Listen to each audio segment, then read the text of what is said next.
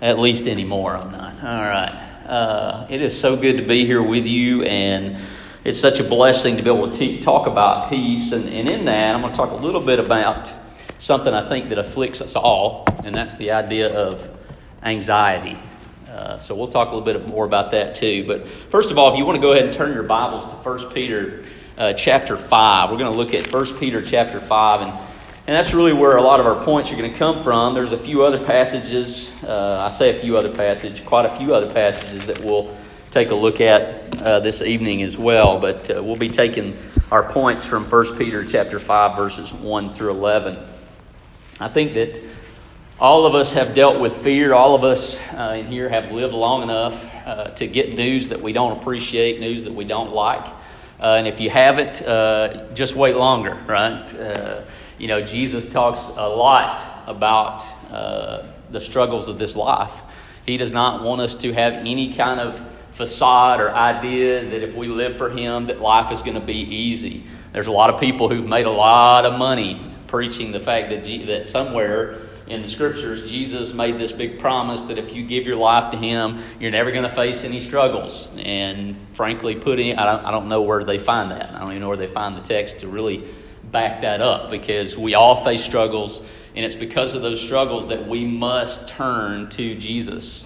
Uh, you know, when he says to his disciples, Are you going to leave me too? And Peter makes that wonderful uh, proclamation To whom shall we go? You have the words of eternal life. But really, that's the crux of it. Who do we turn to when there's nothing else to turn to? Uh, who do we turn to when there are a lot of other things to turn to. And hopefully, in both of those situations, the answer is Jesus. In number 6, verse 26, we see that Moses is commanded to turn to Aaron and he talks about peace. May God give you peace. From the very beginning, we learn that God is a giver of peace. He has the ability to give us that wonderful, awesome feeling of peace, but not only the feeling of peace, but true peace, a peace that Paul says passes all understanding. It's wonderful when they tell us things like that, right? There's another place where he says that you can know the unknowable love of Christ.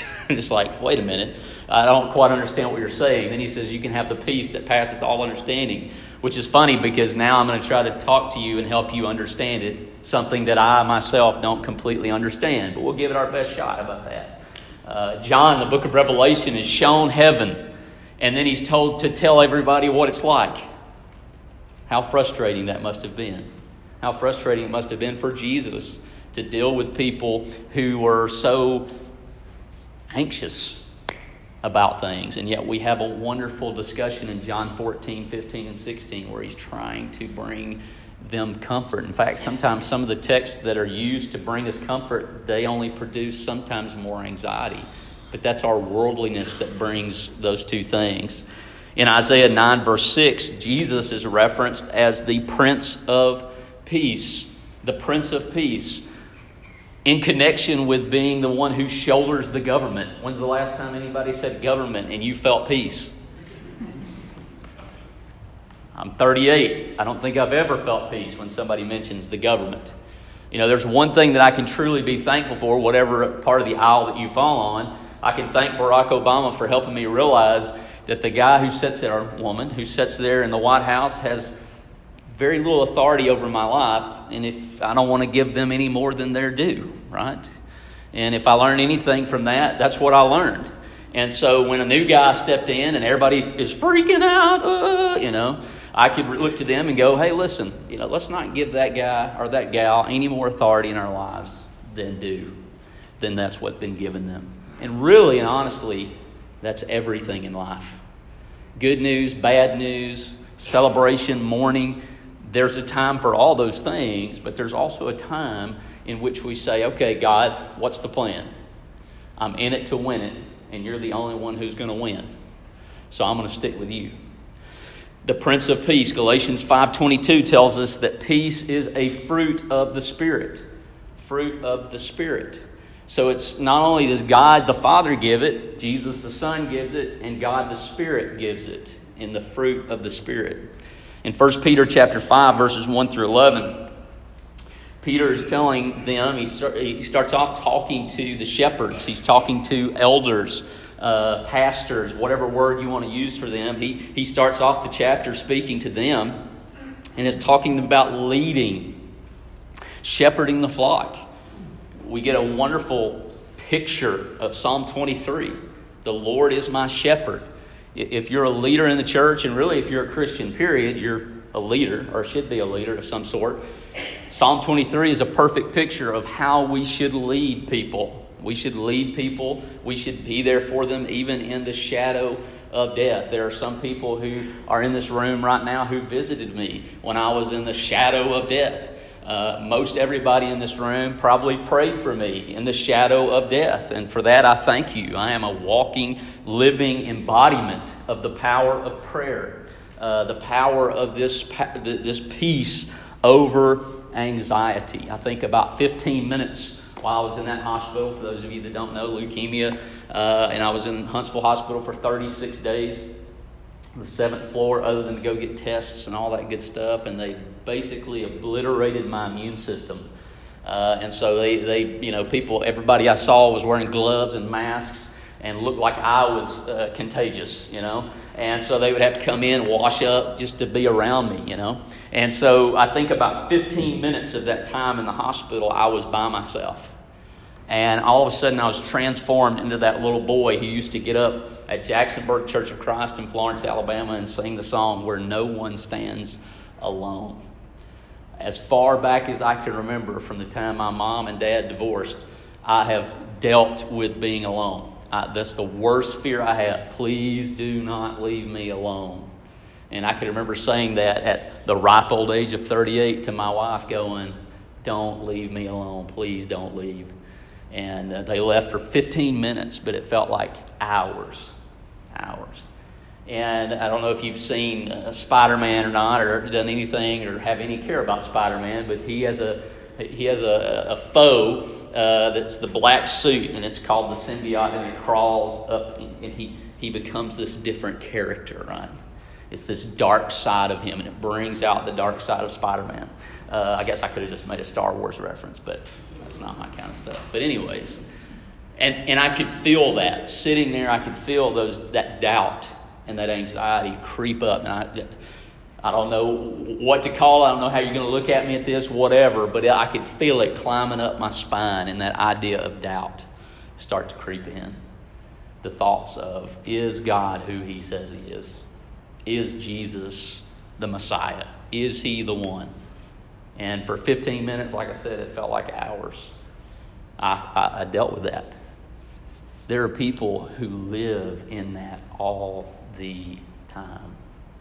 And we wonder why people deal with anxiety and struggle with those issues. There are people who, in this very moment, don't see another way out except death. And we've been given this tremendous responsibility and this wonderful ability to take light and, as we'll talk about, hope to these people. To these people. I imagine there were people who wanted to visit me but didn't because they didn't know what to say. And what I would say to those people is, I wasn't looking for anybody to say anything. I just needed people to be there. From Facebook to physically being there to whatever avenue you took. And I had over 300 visitors. I, have got, I'm starting to bring them. One day I'm going to bring them one of these things. Two boxes full of cards. I mean, the postal workers that worked that hospital, man, they were just blown away. They were amazed. We've never seen this before. And they had to make several trips. It's awesome. But there were people in the same floor that never got a visitor. Nobody ever darkened their door. A tremendous opportunity for the church to be there in the gap for someone else. It's hard to go to the seventh floor of Huntsville Hospital. I've been back, I think, twice, and I didn't stay very long. But I wanted to go encourage those nurses hey, I'm doing good. This is because of you. This is the awesomeness that you embody. Thank you so much. But you know what I haven't been able to bring myself to do? Go down that hallway I told myself when I get out, I'm going to be back and I'm going to come visit these people. And I hope to muster up that courage one day.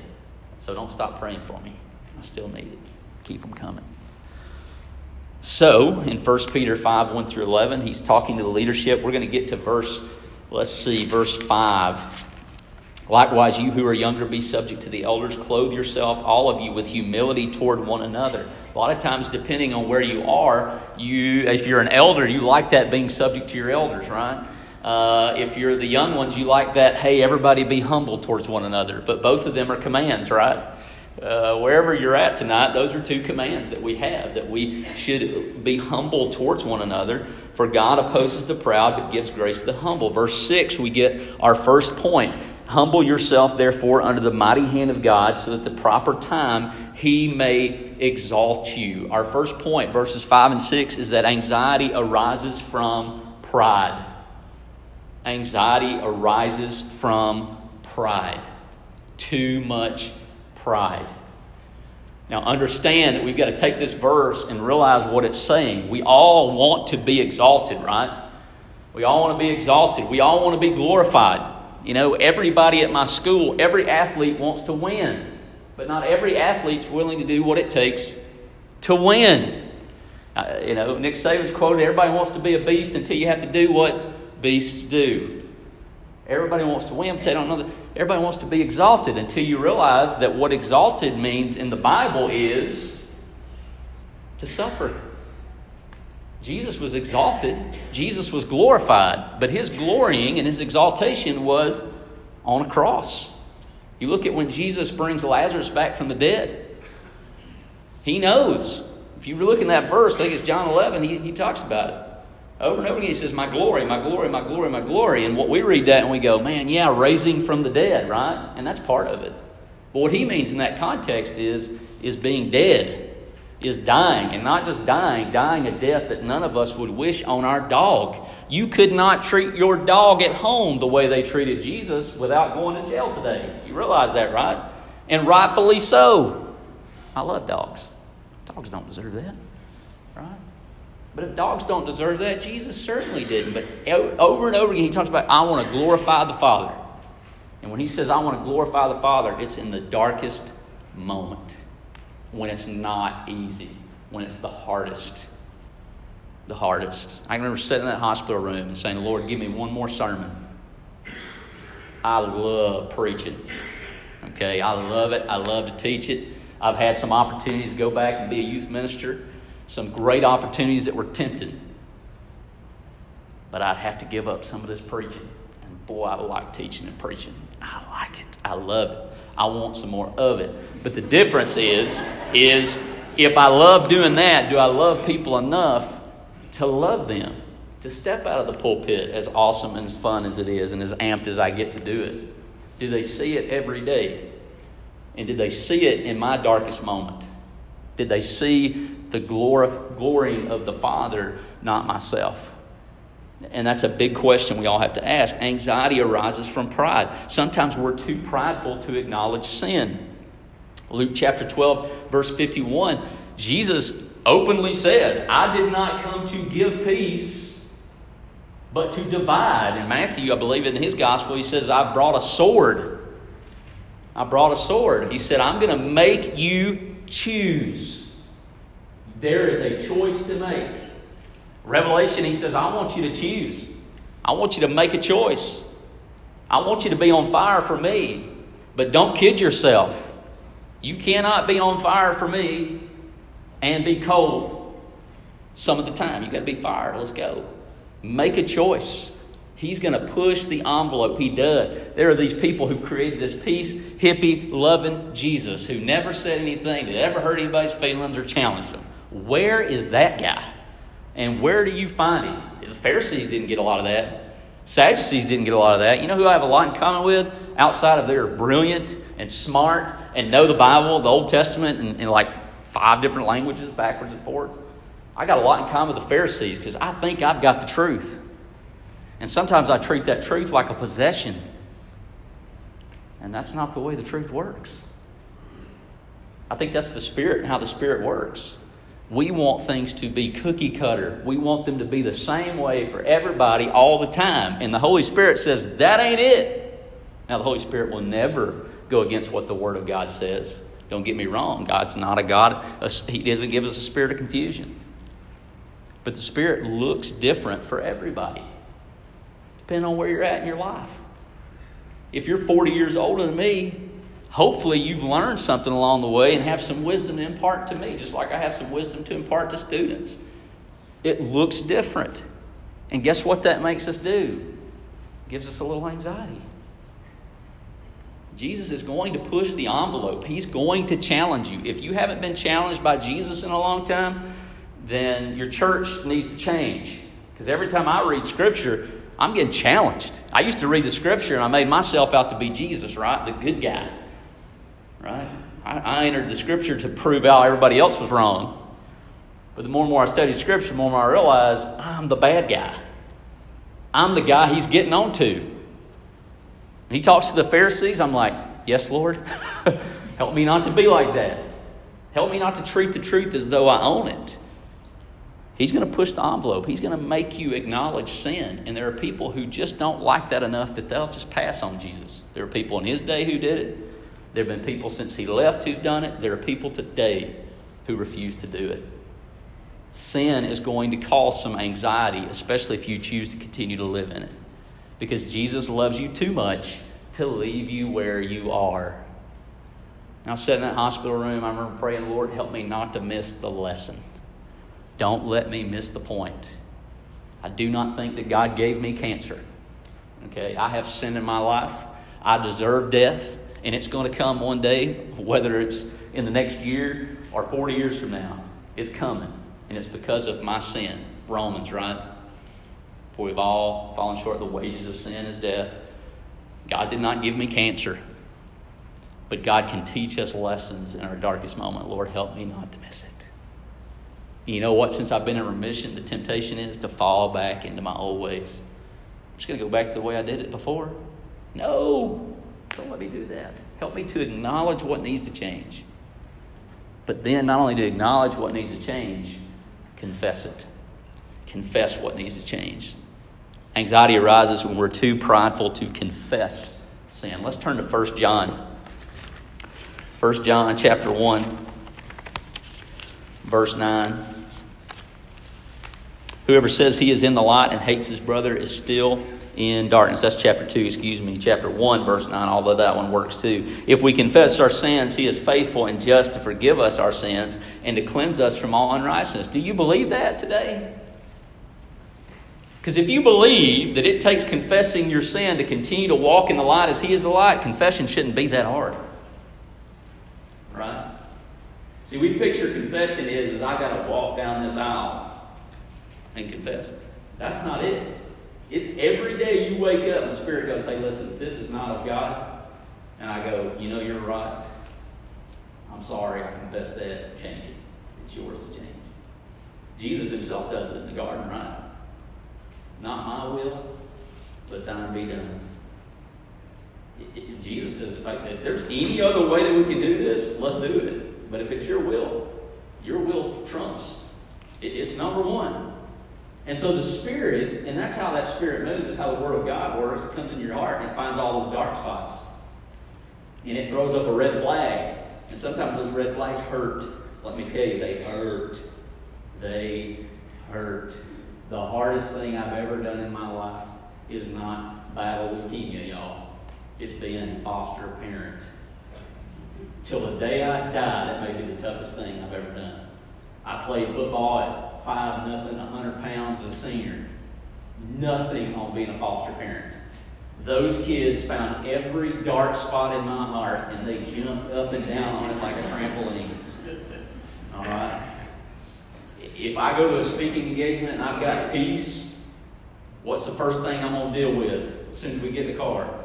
Anxiety over getting there. We're not going to get there. We're not going to get there. We're going to be late. We're going to be late. We're going to be late. Anxiety out my ears. So there's my confession, right? It's hard. It's difficult. But really and honestly, he lays it out very simple there. Confess it. Nobody in here is going to stand up and say they're perfect. But sometimes we try to act like we are, right? You know, I gave up going, and I work at church. I gave up, and I'm sure Brother Bradley's done the same thing. Anybody that's ever worked at church long enough, We don't come here expecting perfection. So why do you come here expecting it from us? Amen, brother? Yeah. Right? I don't come to church expecting perfection. Alright? You shouldn't either. We're all messed up. We've all got sins to confess. We're all going to be challenged. Hopefully, you're challenged tonight. There's something in your heart, hopefully, that you're going to confess right now. You don't have to come forward and do that. The Spirit knows. It's are we willing to give it up, acknowledge sin, and confess it? Boy, that takes a lot of anxiety out of the equation. Verse 7 of 1 Peter talks about anxiety arises from doubt.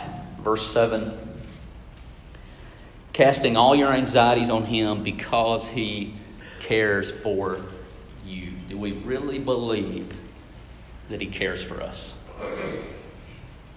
Cares for us. One of the greatest abilities that we can have is to be available. Is to be available. I've got a kid who's on my football team. He goes to church with us too. And he comes into my office. I don't really think he likes football very much, but he comes into my field house office and he talks about cars, glass packs. I, I literally looked at him the other day. I said, "Son, I have no idea what you're talking about. But if you feel like you need to talk about it, I'm all ears, man. I'm available. Let me hear it. Just understand, I, I may not be able to talk very much because I don't know what you're talking about.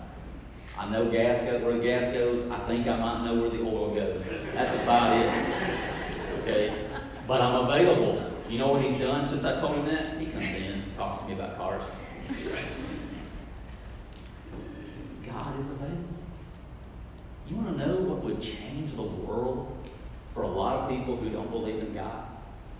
Is this idea of availability. You know what changed people's mind about the church? We're available. We're interested. We want to know. Not only do we not want to, we want to know the gospel. We want to know to bear it with you. Come on now. Right. There is no way them two kids that are bear my last name now would be bearing my last name if it was not for our church family. Impossible. Impossible. They came and stayed with them when, when I couldn't be there. When Whitney finally had to go back to work, they came and stayed with them. They love them. Those kids have got like 25 sets of grandparents at church with us. They're probably missing them tonight, right? But there's no way that we could have done that. There are a lot of people who are anxious about being foster parents in the church today who love to have kids, love to have a bunch of them run around, but they're going to be afraid to get into it. They're going to be what? Alone. What if I can't do it? And God says, Oh, you can't do it. There's no doubt about it, you can't do it. And then God says, But I can. I'm not going to say I heard God's voice one night at 2.30 in the morning, but I got as close as I've ever gotten to hearing because I remember exclaiming with that baby boy in my arms and saying, I can't do it. After singing every VBS song I knew. Not for him, but for me. I can't do it. I'm not saying I heard his voice audibly, but it was just like literally, it hit me. But he can. But he can. And we tend to make things a lot more difficult than it has to be. We found out later he just wanted to be laid down in his bed by himself. you know. But we were doing all the, the you know, right things. Our doubt comes because we question whether God has the authority or is he true righteousness? Is he going to be for, there for us when we need him the most? 1 John verse 9 or verse 10, 1 and verse 10, the very next verse that we read just a few minutes ago, says, if I can find it myself, if we say we have not sinned, we make him a liar and his word is not in us. He says, by announcing that we're, we're sinners, we make him look good. I'm still trying to figure out the equation of how Paul, he tells Paul, you know, in your weakness I'm made stronger.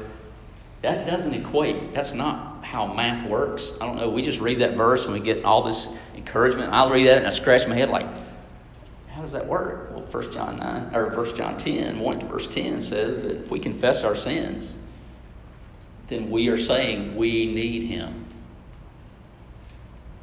And there's a difference. There's those of us here tonight who know we need Him. There are people outside this room who need Him, but they don't know it, and they refuse to acknowledge it, and then they re- refuse to confess it. I know people who are just swamped with anxiety because they don't know what's right or wrong.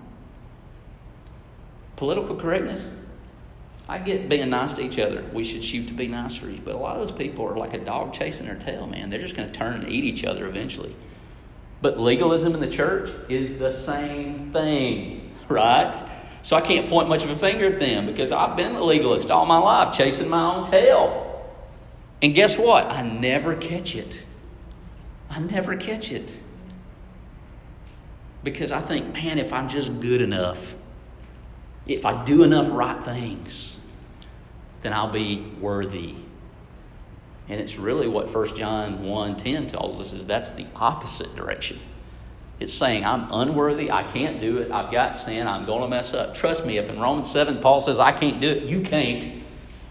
You can't. And so do we really trust him to be who he says he is? He said he justified us. In James chapter 1, verse 5 and 8, he says, Come to God asking for wisdom, but you better not doubt. You better believe he is. Hebrews says, Believe that he's a rewarder of those who diligently seek him. When people seek out the right thing to do, what are they really seeking? Him. There's just some people out there who refuse to acknowledge him. And really, even above right and wrong, which most of us can get down pat, there's this level of righteousness. He justified us. Isaiah 53, verse 5 says that he was beaten. It's through uh, for our transgressions so that we could have peace.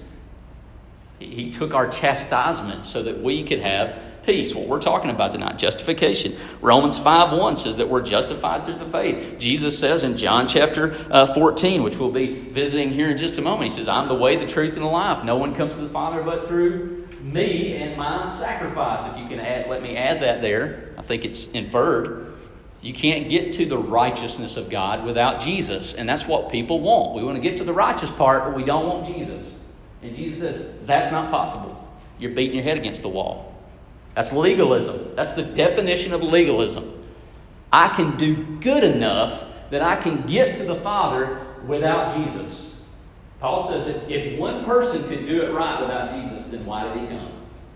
Because if one man can do it, we just follow his path right. Jesus says, I'm the way, the truth, and life. I've shown you how to do this. I've justified you. Do we believe in the justification of Jesus? Through Jesus. Not of Jesus, through Jesus. Do we believe in that? Do we believe that Jesus died for us on the cross, raised the third day? And do we believe in the sanctification process? Romans 8, verse 6. If you listen to any of my sermons, you knew at some point we was going to Romans 8. Because Romans 8, y'all, I'm living from it. It's my jam. I get in a situation, I'm telling you that the doctor come in, he said, we're going to do a bone marrow biopsy. Romans 8. For the suffering of this world does not even bear mentioning to the glory that is to come. I quoted that a lot. That old guy's taking that, you know, let's just leave it at that. the suffering of this world. I've not suffered a lot, y'all. Nothing in comparison. There's some people who would just laugh at my suffering. Ridiculous. That's nothing. My older brother's got cerebral palsy, eight surgeries, some of them to save his life, would scoff at my suffering, right? Gives me a lot of perspective. This ain't nothing compared to what he's done. Right? Well, there's nothing compared to what Jesus has done and suffered. And Romans 8 later says, if he's not going to condemn you, who can? All right. Yeah. Jesus not going to condemn me. Who can, right? Who can stand up and cast something that God doesn't already know? Well, you lied that one time. God's not going to be like, oh, really? I didn't know that. He knew it. Earlier in Romans, he says, He died for you at the right time. When you had nothing to offer Him, He died for you. Romans chapter 8. I better get rolling. Running out of time. 8 verse 6. For the set to set the mind of the flesh is death, but to set the mind on the spirit is life and what's that word? We're in Bible class, right? So you can talk. Life and peace. We can have it, y'all. Do you think you can possess peace? Do you think it can be a part of your life? I hope so, because it's a great promise. And it's not just a piece of feeling, it's a piece of circumstance. That whatever's going on, He's got this. Paul says, For me to live is Christ and die is gain. I'm not saying I'm there yet, but he says we can be. That's a place we can arrive before this world comes to an end. And then the letter, next one is doubting the gospel is enough. Doubting the gospel is enough. I've recently got on this kick of streamlining the gospel. The gospel's streamlined. It's really, really easy. Now, that doesn't mean it's simple. Easy does not all equate simple. There's a lot of easy things for me, for my kids, but they make it really hard. What I'm saying is, let's not make the gospel any harder than it has to be. Can, can I get an amen? You're like sitting there going, well, let's see what you're going to say first, right? I know. I know. He looked at Pharisees and says, You guys bind heavy burdens that you yourselves cannot bear. What am I talking about? Let's not bind anything that's not bound. Because you know what that causes? Anxiety. Well, I can never make those people at church happy. Yeah, duh. Welcome to being a youth minister, right? That's what I tell them. Hey, man, you ain't going to make anybody happy. I know from experience. So you might as well make one guy happy, and he's a lot easier to please than a lot of church folks. His name is Jesus, and he's the Spirit too. He will tell you, he's a lot easier to please, thank God, right? Than a bunch of church going folks. So much easier to please. What I'm saying is, don't add any anxiety to your life that you don't have to. Let's streamline it because he did. We add all this stuff, you know, and we want to make sure that everybody's doing what they're supposed to do, and we fail to do what we're supposed to do. This loving thing. This loving thing. What is the God loving thing to do? It's a very simple question. In this moment, what's the God loving thing to do? Romans 14, verse 9, or verse 19. So then, let us pursue what makes for peace and for mutual upbuilding. Upbuilding that is a direct command. We don't need any inference there. He literally says, you know, seek out peace and then look for ways to build each other up. We tend to get that backwards, don't we? Let's look for reasons to tear each other down because I want to feel better about myself. That's a really easy comparison. Do you know it? You don't have to look around very long to find somebody that you're better than. Oh, Adolf Hitler. I feel a lot better about myself. Right? right?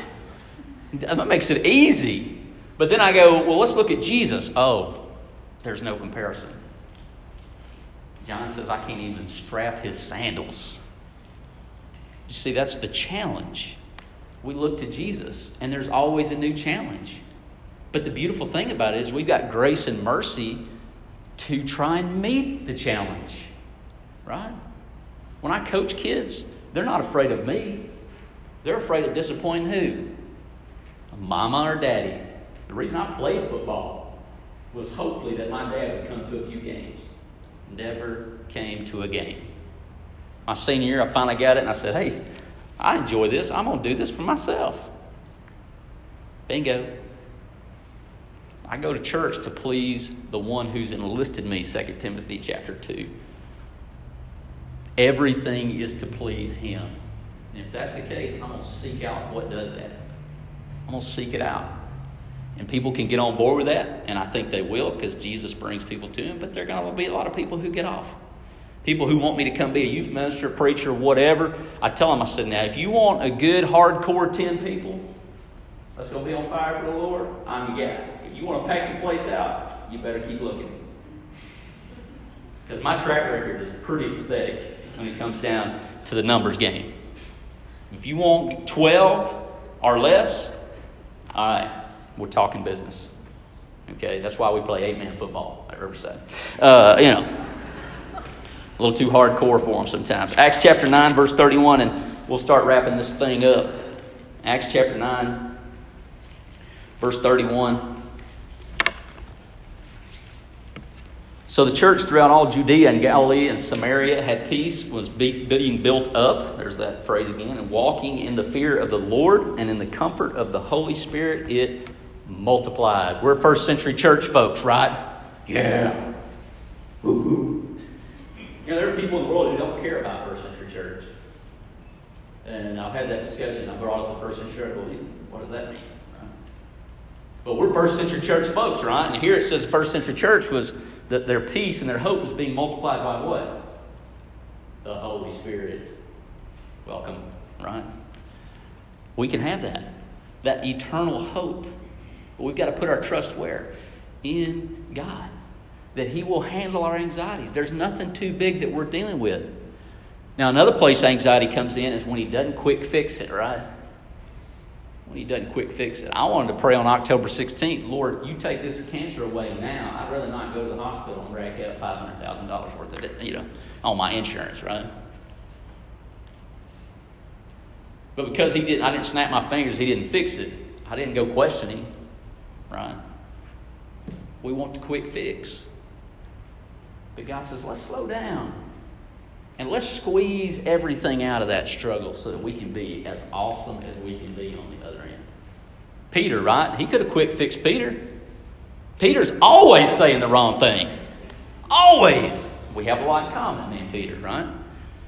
always saying the wrong thing. He looks at Peter and says, Hey, man, you're going to go places that uh, you didn't intend to go. And Peter does what? What my daughter does. She looks at her brother and goes, What about him? Man, isn't he in trouble? And Jesus says, Well, if John never dies, what's that to you? You're going to go do what I want you to do. Right? It'd been real easy for me to go, Well, that's not fair. Nobody else has leukemia. Well, open up Facebook, right? And talk about it's not fair. I, I get on Facebook and I look at kids who've got cancer. And I, I just, it's hard for me to even put into words how that feels now, especially. Because I get to go out and I get to live life. Those kids are struggling. Innocence. You talk about good that people go, well, how could you not ask God why this happened to you? I know what happened to me. I've made bad choices. And the moment I made a bad choice, I deserve to die, and yet I got life. Right? Those are things that we battle with and we struggle with, but we can be there for those people. Eternal hope, Romans 15, 13. We won't have time to go hit all of it. John 14, verse 27, where we should be close to that passage, anyways. If you've been turning with me, we'll go with these John verses and then we'll wrap up with Philippians. John 14, verse 27.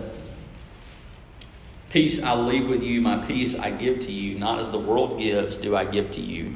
Let not your hearts be troubled, neither let them be afraid. Notice that that is a, once again, a direct command. Some of those direct commands we really like.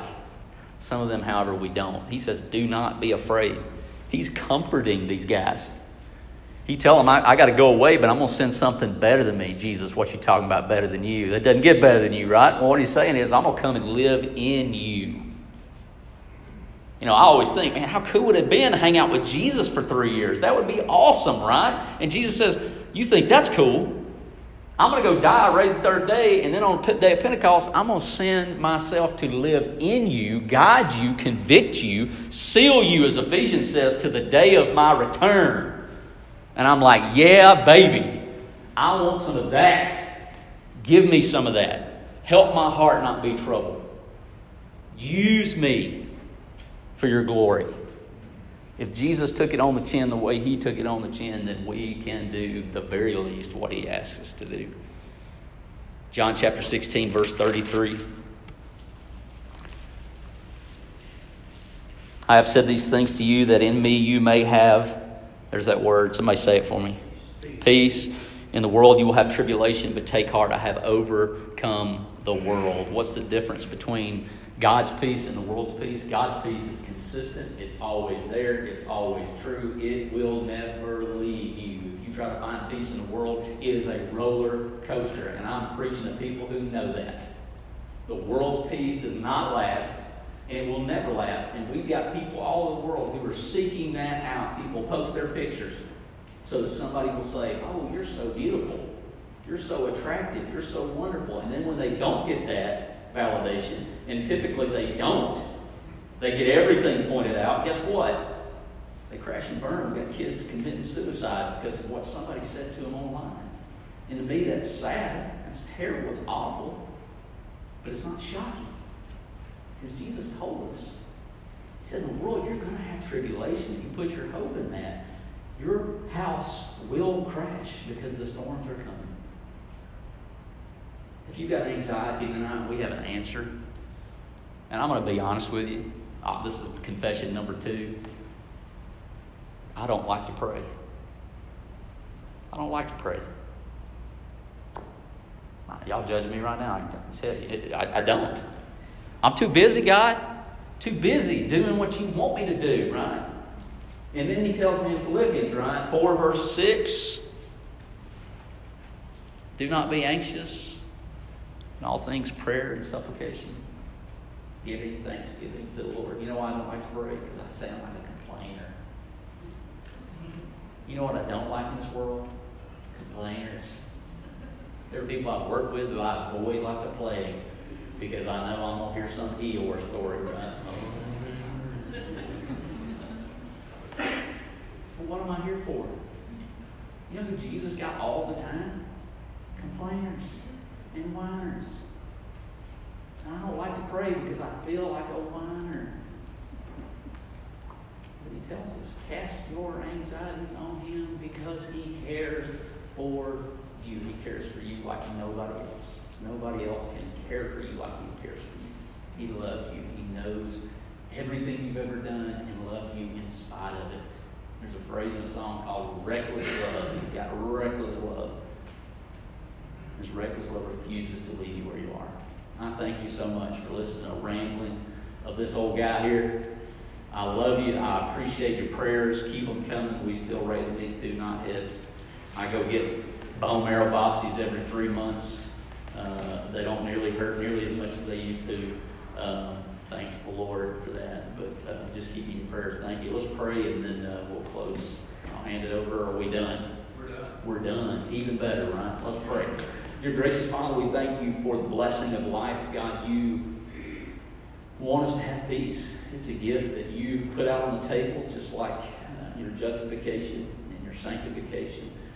And Lord, so often we look at it and we walk away without picking it up and living from it. God, we pray tonight that, that we won't do that anymore, that every day, every night that we go to sleep, Lord, we'll pick that peace up. We'll clothe ourselves in it as you have not only wanted us to do, but commanded us to do.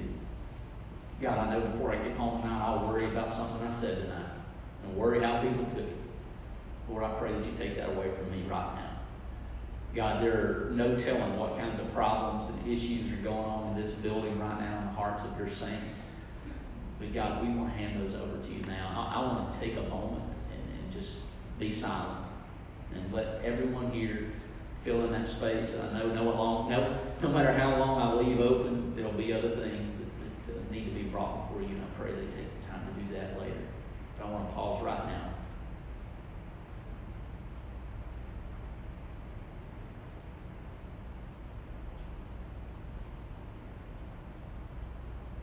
God, you are so good.